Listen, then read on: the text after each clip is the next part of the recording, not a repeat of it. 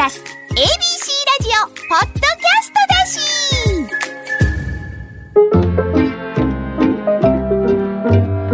本田正則のちょっと聞いた。この番組はお笑い芸人及びその周辺の話を漫才作家の本田正則先生が知り得る限りの情報と経験で考察していきます。今回は本田先生の教え子でもある構成作家の津村明義さんに登場していただき NSC 時代の話を伺います聞き手は ABC ラジオプロデューサーの上野園公秀ですはい、えー、先生よろしくお願いします。お願いします。えー、番組初のゲストを呼んでおります。はいはい。来た。えー、ということで、今日は、えー、NSC の30期を卒業して、うん、まあ、先生の教え子なんですけども、はい、えー、芸人を6年やって、芸人を経て、うん、えー、今、構成作家をやってます。うん、津村明義くんです。作家の津村と申します。よろしくお願いします。お願いします。いや、緊張してます。緊張してる。はい。オレンジ津村って言ってね。覚えてますか？覚えてますよ。30期は、大阪は何ぐらいおったの？30期は5、600人、はい、いましたから。600近くありましたね。覚えてくださってるそこでオレンジ、オレンジ色の服ばっかり着てたんですか？そう。はい。で、オレンジ色の服だったり、靴だったりとかね、シャツだったり、パンツだったりね。メガネのフレームもやってましたよね。はい。でも、今でもあの、冬の上着はオレンジ色やもんね。そうです。当時のやつやな、それ。それオレンジ オレンジ時代。一色で、まあ、キャラ付けしてピン芸人でやらせてもらってたんですけども、いや、覚えてくださってるだけでもありがたいですね。だから、津村君と仕事するようになって、本田先生にちょっと聞いたら覚えてたから。はい、そうなんですよね。いや、覚えてんでってね、いや、本当にその、まあ、6年、7年やらせてもらったんですけど、箸にも棒にもかからなかったんで、もう、そ、ね、覚えていただいてるだけでも本当ありがたいんですけど。箸にも棒にもかからんかったかな。おえー、また。いやいやいやいや。今日は気持ちよく帰れる。ちょっとすみません。あの、ラジオ聞いてる人に、はい、これ誰やねんっていうのもあるんで、ちょっと津村君の、えーま、プロフィールを簡単にということで。はい、ぜひ。えっ、ー、と、どこ出身ですか？三重県です。三重県はい。三重県の？四日市なんですけど、はいはい、まあでも田舎の方というか、山の方、山寄りの、はい。なんか町のこういう感じではないではないです。はい。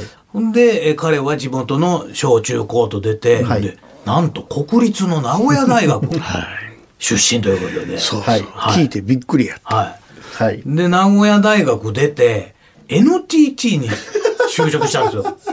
今考えれば、えっ、ー、と、つまり 39?40? 今40です。40。まあ、早い人は課長とかね。うん、なってるよね。うん、なって、ね、なんやったらね、名門の大学ですから、うん、旧帝国大学ですからね。もう LINE に乗ってっていう。旧帝大の一つやもん、はい。のはずが、研修を終えたぐらいにもう辞めたくなって、あっさり辞めちゃったんですよ。で、NTT から NSC そうそうそう そうなんですよ。え N は一緒やったよ。NTT は1年勤めてないの？8ヶ月。8ヶ月？はい。だからほんま研修を得て、はい。ちょっとして、本社勤務になったんですけど、うん、なんか、これをやっ続けてていいのかな、もっと自分のやりたいことないかなっていう感じで、そうなんですよ、やめちゃって。NTT からしたら大損害で。すいません。入社のためにいろいろね、まだまだ経費かけて、研修を得て。本当そうです。投資してるもんね。そう。本当にご迷惑をおかけして。それ当時の上司なんて言ういや、もうでもまあね、やめ、まあそう仕方ないみたいなことになりましたけど、ちょっとその、お親にもね、やっぱ迷惑あそれは親御さんは、もう、自慢の息子やったらががっかりというか、何を考えとんねん、お前は。芸人になる。女先生が親やったらどうします ?8 ヶ月で。好きにさせるわ。あやっぱりね、好きにしややからね。はい。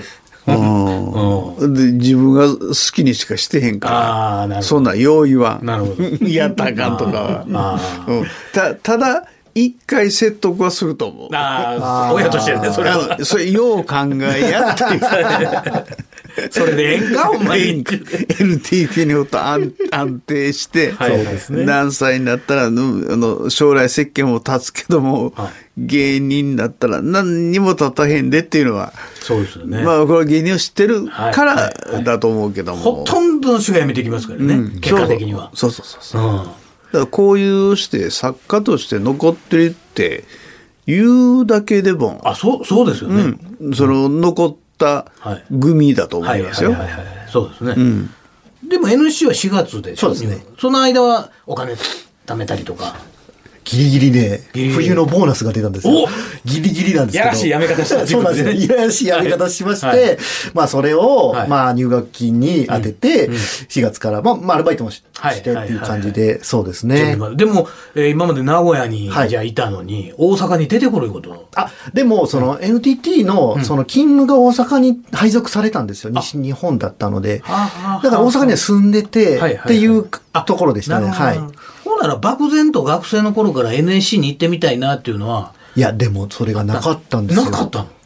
なん8ヶ月の間に何があったの？そうなんですよ。で会社勤めしてて、まあ、お笑いはもともと好きだったので、ごっつい感じとか見ててとか、なので、まあ自分のやりたいこと何かなって、会社を辞めようと思った時に最初に浮かんだのが、あ、お笑いやってみようかな。そういえば昔同級生に面白いな、お前って言われたことあるな、ぐらいの感じで入って。え、でも、人前でちょっとこうね、ないですクラないですスの学芸会があるとか言ったら、ああ、いや、なかったですね。もう真面目な生徒でしたね。先生、そんなパターンあるんですか？あのね、いろいろいます。います。うん本当に。あなんで来たんっていう中の一人やね。ああ、そうですね。それも大企業に就職をしていながら、一般的にはね、NSC の子って言うたら、腕に覚えがある。ね、俺はクラスや学校で一番おもろいいうやつ、猛者が全国から来てるイメージありますけど。それと芸人になるんだっていうね、はい。はい。はい。高い志を持ってやけど、それも何とも思わんと、なんとなく来ちゃいましたっていうはいタイプは何割かいるよね。います。でも、そうですね。あ本当に人見知りを直したいみたいな理由で入ってくる人もいるんですよね、うん中には。いてるいてる。へえいるよ。なるほど。ほな、まあ最終目標が芸人ではないということでね、そういうこと。人見知り直したいと。ああまあ、そその子は、そんな感じの子もいました。はい。へえまあ僕はでもまあまあ、そうですね。やってみるんやったら一生懸命やってみて、でもどうせ無理やろなと思って入ったんですよ。30期。はい30期は同期は、同期は、はいアマコインターとか、令和北南、えーバンビーノうんとか、アイロンヘッド、ダブルアート、ツートライブあたり、そうなんですよね。はい。残ってるあたりで。はいはいはいはい。入ってどうでした？入って、やばって思ったのか。いや、でもね、うんやっぱり NSC 入ってとか1年目、2年目は、あれ意外といけるなだったんですよ。え、だからよく聞くのはね、はい。偉いとこに入ってもうたなと。こんなん俺無理やんって言うて、もう夏休み明けたらもう行かなくなったとか、はい。いうのが大半多いということでね。はい何割かいますからね。はい。それにはならなかったの？僕でもそのサラリーマン辞めて、もうここで ケツ割って辞めるわけにもなっていうのがあったんで。あ、で、なんかその、結構最初の方は僕その、もう何言ってるかわわけわからんぐらいのネタをやってたんですよ。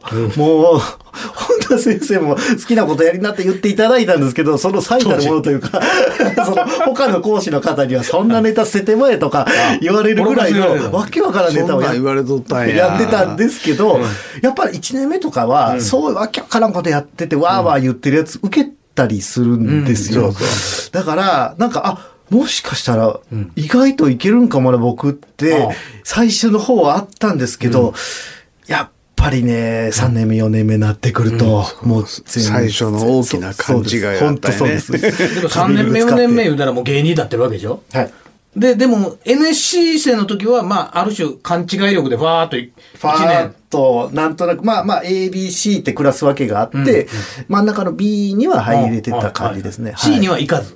最初 C でした。あ、最初 C だ。はい。で、そこから B に上がってっていう感じで、はい。でも当時の同期ね、はいまあ例えば、令和北南、はいえーあれ前名前なんちゅう名前プリマ旦那ですねあ、プリマ旦那、はいプリマ旦那なんて早かったやん。あ、そうです、そうです。あんなん同期で見た時にどう思ってたのいや、その、それこそ野村くんが、前のコンビ、デロリアンっていうコンビをしてて、M1 甲子園で、え決勝行ってて、そのまま入ったみたいな。で、授業でネタ見た、クラス一緒だったんで、ネタ見たんですけど、もう全然違いましたね。レベルが違ったよね。本当に。野村君は。先生も覚えてます覚えてます、覚えてます。達者でしたね。でも、普通そこでほら、なんか、猛者で入ってきてるやつは、はい、ああ、かん。ってなって、傷ついてやめていくやつもいるけど。それ、猛者でけえへんかったから、残れたんやろな、逆に。あいつはすごいな、俺は俺、みたいな、そんな感じでしたね。僕は津村君のことを、誰みみんなそうやねんけども、はい、完全否定とかほんまにしないねんけども、どっちかいうと褒めてた方が多かったんちゃう？いやでもそうですね。本田先生は。あの、津村だが？いや、自分でもびっくりしてて、本田先生が僕のネタを、その、よしとしてくれるのが不思議だったんですよ、当時から。よしって言ってた？いや、まあ、よしとまではおっしゃらなかったですけど、まあでも、いや、好きなことやりやいいんちゃうぐらいのことで、僕はちょっと、まあ、下ネタをね、やった時は怒られましたけど。怒られたいうか、それはいらんやってな。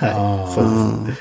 あのね、今でもそうやねんけどね、人を和ませる雰囲気っていうのかな、うん。うん、それがあるでしょ、はいはいはい、彼って、はい、それが NSC 時代からやっぱそうやって。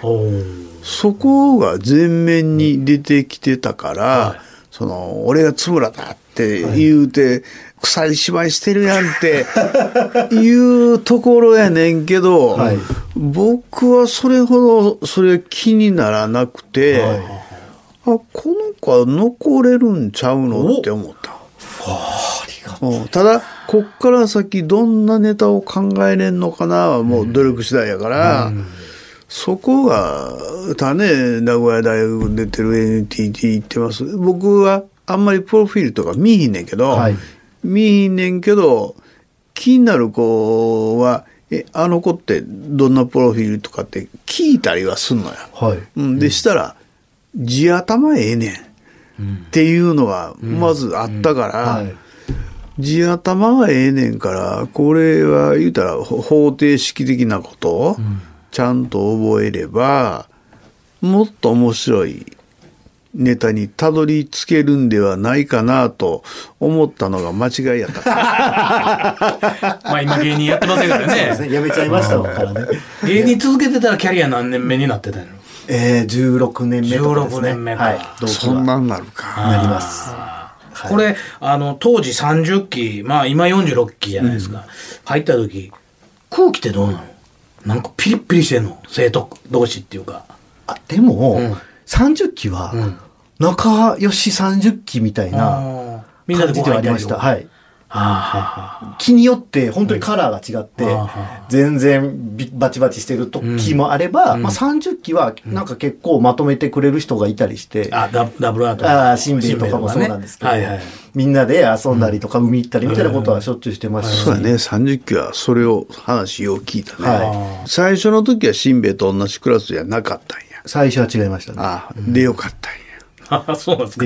シンベイのとこのクラスは、ももちろん芸やねんけど、うん、ブチ切れて、最初の授業で途中で、やめてまえ言うて、僕はもう授業途中で打ち切ってるから。心得終わった後の授業ですか？心得の時にね、心得の時？時に、携帯が鳴ったんよ。はあ、で、別にそれが、それ怒ってるわけじゃないよ。はい。はい、携帯鳴ってるよ、あの、綺麗よって言ってて、はあ、誰も行かへんねん、切りに。おあカバンが向こう後ろの方に置いてある。置いてあるから、はいはい、そんな自分の着信音分からんわけないやんか、まあまあ、ほんで最初は「ほはよ行けよはよ止めよ」って言ってたら、うん。はい、誰も行けへんから、うん、人の携帯なわけないやろお前。誰かおんねやろって言って。出てこいやって言うたらもうそこで多分出れんようになったやろね。うん、でそっからこれはちょっと言うとかなあかんなと思って、スイッチ入れて、はい、お前携帯ぐらいで出てこれへんでどうすんねん言って、うん、あれ、新兵は後でね、この人頭おかしいんちゃうかって思ったって言ってたよ。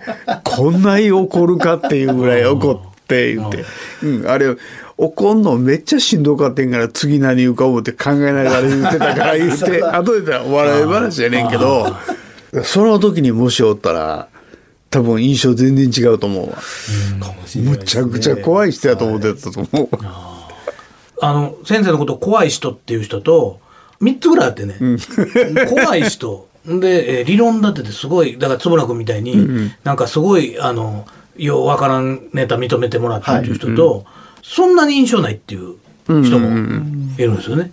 だから、まあ多分自分のスタイルによって、そうそう講師、講師の誰が、まあ好き嫌いもあるやろうし、この間、タキオンの秋貞君が怖い言ってました。あアシスタントしてた時に、なんかバチ切れされたことあって言って。あそっからなんか、ほんま、お近づきになりたかった。結局、慣れずじまいで一,、一年過ぎたみたいな。はいアシスタントにね、あのわざとん締めるために、うん空気をうん。うん。締めるためにアシスタントが、うんとちったりとかなんかしたら「お前しっかりせよお前」って言うて、それこそマジでストレートに言うから、はい多分そこでビビったんやね。そこで、なんか、ほんまに怖がってもうたんや。いやそれ悪いことビビってもうて悪いことしたら。はい。でも本田先生の話で、やっぱりその今になって、ああ、やっときゃよかったなってことがやっぱりいっぱいあるんですよ。それきっと、あの、聞いてる NSC の子たちとかも、多分 NSC の頃は、はいあの、言われても、なんか、なんのこっちゃみたいなことだと思うんですけど、やっぱやっていく上で、あ、先生言ってはったなっていうこといっぱいあって、その中の一つで、僕覚えてるのが、その、自分のネタしてる動画撮ってうんうん。見ろよっておっしゃってますよね。で、それはすごく覚えてて、第三第三者的に俯瞰で見やっていう意味でな。はい。で、僕らの当時って、まあ、ガラケーとか、その携帯、今ほどカメラがついてたりとかなかったんで、そのハンディカムとか持ってないと、なかなかそういうことってできなくて。あ、でも僕もそれをサボってたんですよ。自分のピン芸人で自分の映像を撮ってネタ練習とかしたことなかったんですけど、今思えば、あ、やっときゃよかったなっていうのの一つですね。はい。客観的に見るのって演者さんは絶対必要やからそうですね。ね。僕らでもやっぱりアナウンサーであれ、タレントさんであれ、なるべく若い頃のは放送済みのやつ渡して、んもう一回聞いてみとかね。はい。そういうことはして、やっぱりそこって、やっぱり自分が一番分かってるじゃないですか。うわ、なんでこんなこと言うてんねやろとか、この返し間違えてたとか、はい。そういうのはあるから、それはほんまに、はい。オーソドックスなことっちゃオーソドックスなことなんそうそう。ですけど、俺、オーソドックスなこと以外、はい。言うてないよね。はい。いや、稽古しいやっていうのもおっしゃってて、まあそれ当たり前のことなんですけど、そう、当たり、やっぱほんまにり当たり前のこと言うてないよ。大事なんですよね。稽古はやっぱせなあかんっていうのを、もう作家になって、客観的に若い子ら見て思いますね。やっぱ稽古せなあかん。裏切らないっていうねやっぱ稽古せなあかんっていう。したもん勝ちみたいなのあるもんね。その、はいい、ろんな歴代賞取ってる人とか、はいやってるもん。はい。やっぱり天才っていうか、5合目、6合目ぐらいまで行くけどっていう。そうそうそうそう。うんどんだけ本が面白くても、んいや表現力がないと、なかなかやっぱりね、伝わらないし。本当その通り。はい。それはもう、その、在学中本田先生の言葉で思い出すいたそういう。はい、本当にもうそういうことなんですけど、今になってわかる、身に染みてわかるっていうことですね。はい。これって、そうか、やっぱり分かれへんか。ね。いや、そうなんですよ。実20際、代前半ぐらいで。舞台出てみて滑らないとわかんないこと多いですよあーそうね。そうやね。はいほんまにそう。あの、お客さん、それも、僕は混ぜご飯っていう言い方をいつもしてたよね。NSC を見に来るお客さんじゃなくて、はい一般のお客さん、はいもうイコール混ぜご飯のお客さんっていう呼び方を僕はしてんねんけども、混ぜご飯のお客さんがどんなリアクションをしてくれるかによって、自分のネタをやっぱ考え直さない、見つめ直さないといけないっていうところかな。すね。はい。うん、そだからそれも二通り言ってたと思うけどそこで見つめ直すのも一つだし、はい。いや僕はこれで行くんだっていう人はそのまま行きなさいってずっと今でも言うてるけど、はい言うその時もはい、言ってます。言うてたもんねはいそれをずっとやり続けたのが野爆だし天竺ネズミだし、はいはい。うんまあ、ちょっとずつお客さんに分かりやすいようには変えてたけども、でも、減点は買えへんかったからね。はいはいはい。お笑い考察番組、本田正則のちょっと聞いた ?ABC ラジオポッドキャストがお送りしています。まあ、あの、そういう、まあ、養成所期間が1年間あるわけで、で、あの、卒業ライブを経て、はい。当時はもう無条件に吉本所属になるのかな ?30 期ぐらい。まあ、しょうそうですね。うんはい。でも、まあまあ、でも捨て育ちじゃないですか。本当にそうですね。そうそうそう。うんまあ言うたら NSC から活動2年目になって、はい。さあ、今から、ひよこだけど芸人や言うて、やり始めた時ってどんな気持ちやったの？まあ、それこそ先ほども言いましたけど、まあ、最初の方はね、結構ね、そのオーディションライブとかも受けて受かったり合格してたりとかはしてたんですけど、まあ、なかなかやっぱり、途中では、い。そうですね、2年、3年、4年ってなっていくうちに、どんどん受けなくなっていて、劇場所所属なんていうのは一回も慣れてない。慣れてないです。慣れてない。はい。同期との差がそれこそプリマ旦那とかどんどんどんどんね、露出していったりして、僕はどんどんどんどん地下にね、潜っていくんですよ。ねまあ、インディーズライブね。はい。当時、まあ今でこそないですけど当時はワンサカやってて、まあ僕はそっちに出るようになっていきはいはいいくんですね。はい。でもそのインディーズライブでも一緒にやってたやつがまた抜けていくあ、っそうですそうです。はい。ていうね。はい。うん。そういうのを見てたらだんだん、そうです。あれ？違うんじゃないかって。そうで。す。もう、腐っていくんですよ、芸人って。そうなんですよ。はい。で、裏で同期の悪口言ったりとか、ダメな、ダメな奴ら同士でね、鍋囲んで、あいつは、き傷おもんないとか。のなめをしてまうねんな。やっちゃうんですよ。それをしだしたら終わり。やな。本当そうです。芸人時代、ええことってなかったの？その6年、はい7年ぐらいやってた中で、はい。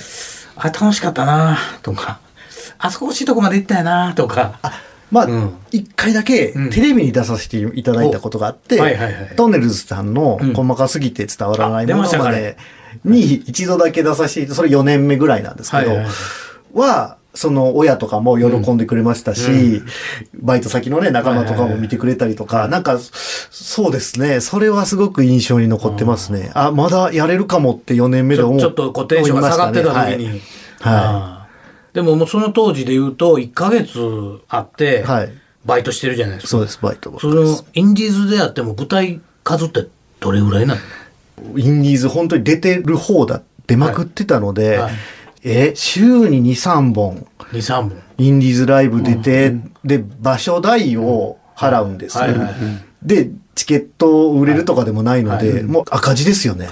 だから、はい30日のうち10日間ぐらいは舞台で出そうでするけど、収入はゼロ。で、ゼロどこ赤字ろか赤字です。はい。場代で赤字です。でバイトで生活してるはい。バイトで生活してるという。いや、こまあ、これはね、はいあの、これは16年前の話ですけど、今でもそれはあると思うんですそうそうそうそうはいそう。ええ夜中も朝も働いて。あはい。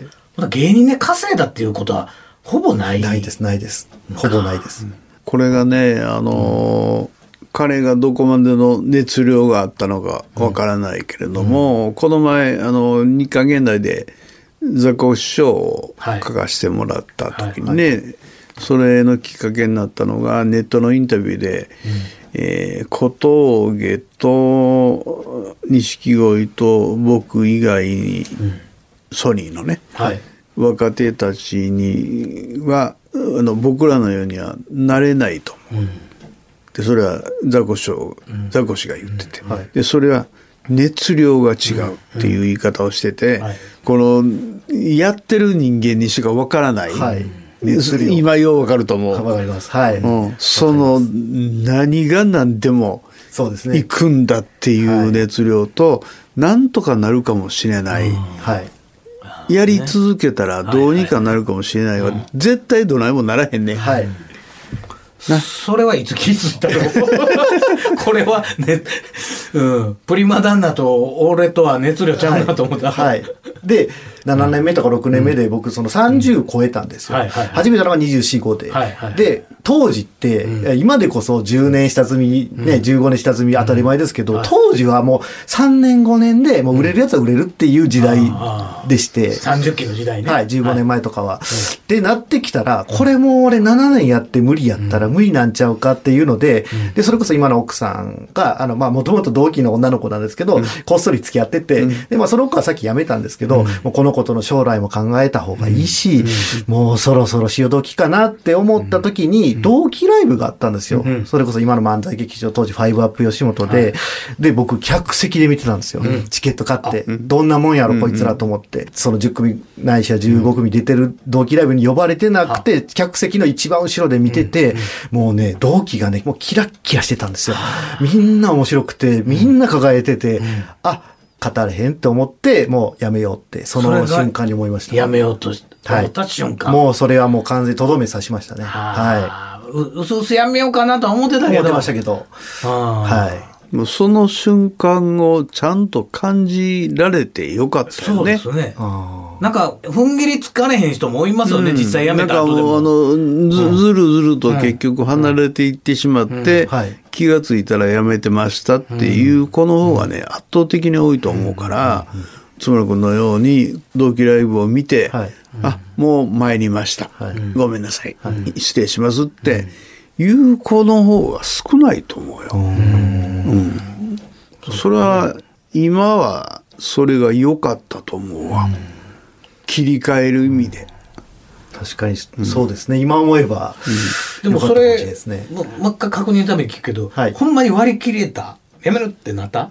いや、な、なりました。なった？はい。はあ。で、なったんですけど、たまたま作家になるお誘いがあって、あそれは同時期にあったの、はい。そのやめようって思ってから作家になれへんかって。それは、その、芸人を辞めるっていうので、インディーズ、あそうですね、地下ライブで、僕が自分で主催で、自分の辞めるライブを主催したんですよ。まあ、それはもうボケでというか、今日辞めますよっていうので、で、みんな出てもらって、今日辞めますっていうライブを開いた時に、たまたまそれを聞いた吉本の社員さんが、柳ギブソンさんのニコニコ生放送のネット番組があって、今日芸人辞めるやつがおるぞと。で、放送に呼ぼうみたいな企画があって、で、僕声かかって、その日、引退ライブの後に、その、出たんですよ、ニコニコ生放送に。で、たまたまその番組に作家がいなかったから、じゃあ作家やってみるって、ギブソンさんが生放送で 言ったんですよ。で、あ、はい。っていうのでそうわな、もうくすそうです、そうです。そうです、そうです。で、そこから、あ、じゃあまあこれも何かの縁やから、あの、ちょっと一回作家でやってみでもそれも無理やったらすぐやめようって最初は思ってたんですけどまあそうですね、今も続けちゃってるという、そういう状況には。えで、それの後に同期ライブ見に行ったの？あ、違います、その前です、ね。あその前もうやめるのを決定して、引退ライブをやってって感じです。背中押した感じやね。そうです。あはいやっぱりね、なんかきっかけあんね。ありますよね。そう考えね。いや、きっそう考えるとかけがないとね、特にこんな世界か、我々の仕事は、きっかけがないとね、できひん。うん。なんかある。大きなきっかけが。うんそうですね。なんか、新卒で就職してやれる仕事でもないですしね。そうそう、あの、新卒し したから、はい、なります、言うて、はい。手挙げて、はい。入ってきて、それこそ NG 入ってきて、はい。行きますよって、まあ、それは才能もあって、努力もして、で、たまたま行く子もいるだろうけども、はいそんなんとは違うからな。そうですね。うん、それこそ NTT 行って研修行ってって、もう普通におったら多分役付きになってるだろうにう。部下も何十人もおるやろうに。年収も4桁ぐらいは行ってうん行ってるやろねね軽く行ってる、ね。いや、行ってるでしょ、NTT で。で、こういうね、性格やしね、真面目にね。そうそうきっちり。で、あの、人当たりいいでしょ。はいはいはい。そうですね。からね、あの NEC の時も、そこがもう嫌われる要素がない。まず。はいはいはい。うん。だそれがね、ストロングポイントでもあんねんけど、嫌われる要素がないっていうところがマイナスになるかもしれへんなわって。悪がない。あははなるほど。うん。はあはそこは感じてんけども、はいでもまあ嫌われることはないやろうから、この芸風でもちろん面白いネタを考えついていくというのが大前提やけど、それがあったら、残ってはいくんちゃうのかなって思ってたん。うん。それ直に聞いてたらまたな。そうですね。もっとお話しさせてもらえればよかった、当時。当時ね。いやまあそれ聞かへんかったらもうええんやと思う。そうですね。だからこれ芸人を辞めるんで作家になりますっていう時に、はい。こう相談した人っているの？それこそでもさっきの話で言うと、突然のことで、突然に僕も自分で回答したことなんで、まあ、事後報告というか、みたいなところであるんですけど、ただありがたいことに、作家に転校することになりましたって報告した次の日かな。もう、同期のそれこそさっき話してた令和北南の野村くんから連絡連絡があって一緒にやらへんっつって。あやっぱだから、救ってくれたのは最初は同期だったですね。ね。はい。で作家になって、割と時間短い間で会うてるもんね、作家になりましたってそうですはい挨拶してくれたもんね。劇場で、だい。ぶ序盤にお会いさせてもらって、はい。ほな令和北南とかあとどどういう人たちのライブ手伝ったりしてた最初の方は、でもそれこそはい、今もユリアンと一緒にさせてもらってるんですけはいど、ユリアンもたまたま、もともとついてた作家さんがテレビの方へ行くっていうことで、今作家探してるんやけども、津村どうっていうので、入ることになって。それは吉本の社員さんとかから？あ、いや、その作家さんが、その下の作家を探してて、手伝ってくれへんっていうので、はいはい僕本当に始めたての頃に入らせてもらって、だからもう縁ですよね。でユリアンと熊がおたんや、そうです。あで、ユリアンもちょうどその、登っていく最中のはいはいはい R1 決勝とかそうあいう時 R1 期で優勝した時にね「つぶらさん」言うてそうそうそうそうそう。そうなんですよ。だタイミングがあったというか、ありましたね。え僕もユリアンの雑記してるっていうので最初あの紹介してもらって、はい。でユリアン面白かったんで面白かったんでって言ったけど面白いので、こういう子の舞台をやってる子なんやなと思ったらちょっとそこで期待値上がるじゃないですか。上がるよね。うん。でユリアンの特番に構成ついてもらう、はい。いや、上野園さんも本当にその、僕、本当に2年目、3年目作家のまだまだペイペイやった頃から使ってくださって、その後、朝のね、レギュラーとかも、はいはい、呼んでいただいて。だ。から放送に向いてるんですよね。とりあえず人の話聞くでしょちゃんと、やっぱりね。で聞いて真面目に回答してくれるそうそう。じややっぱり、さっきも言ったけど、地頭がいいからはい、はい任してまず安心やしね。はいはいはいとんでもない変なことをするっていうことは考えにくいし、ないと思うし、そういう意味では、裏方には向いてんのかな。ひょっとしたら。そう、いいんですか、今日？まあ、発注する側にもあるんですけど、いろいろ個性が。僕にとったら彼は、やっぱり、10 14でしょ？んだからね、11ぐらい返してくれるんですよ。はいはいはい。で、これね、まあ大事なことやね。15ぐらい個性出されると、ちょっとちゃうんですよ。そ、そ、そこいらんねんと。うんそ、そこまで押してこんでええねんそうそうそうそう。ね。そう。だから、それは、すごいいいと思う。これ難しいねんで、今言うてる11や、8、12やったらありがたいと思うけど、15来たらうっとしなんねん。そうそうそう。いらんねんと。そこまでは頼んでへんって。難しいですね。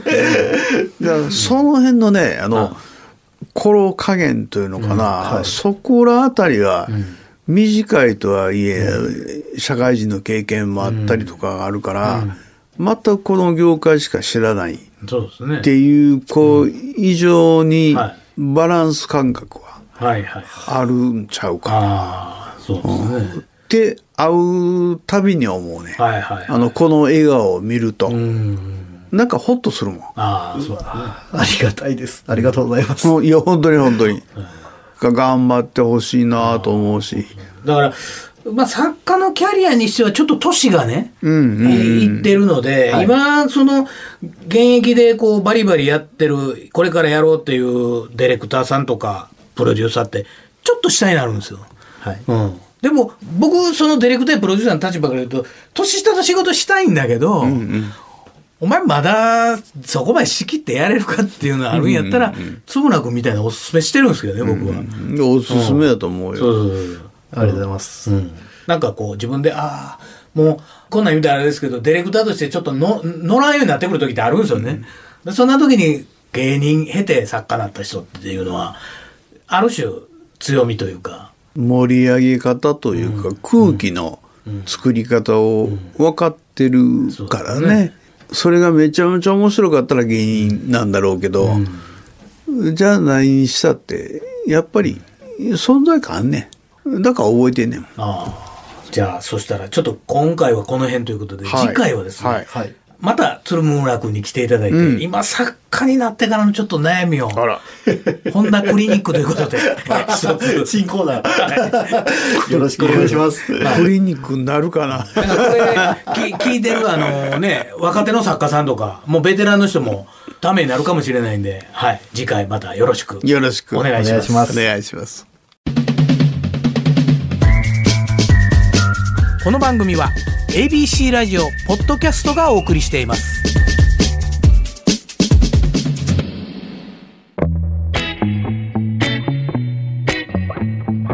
いかがでしたでしょうか？本田正則のちょっと聞いた。今回のお話はここまでです。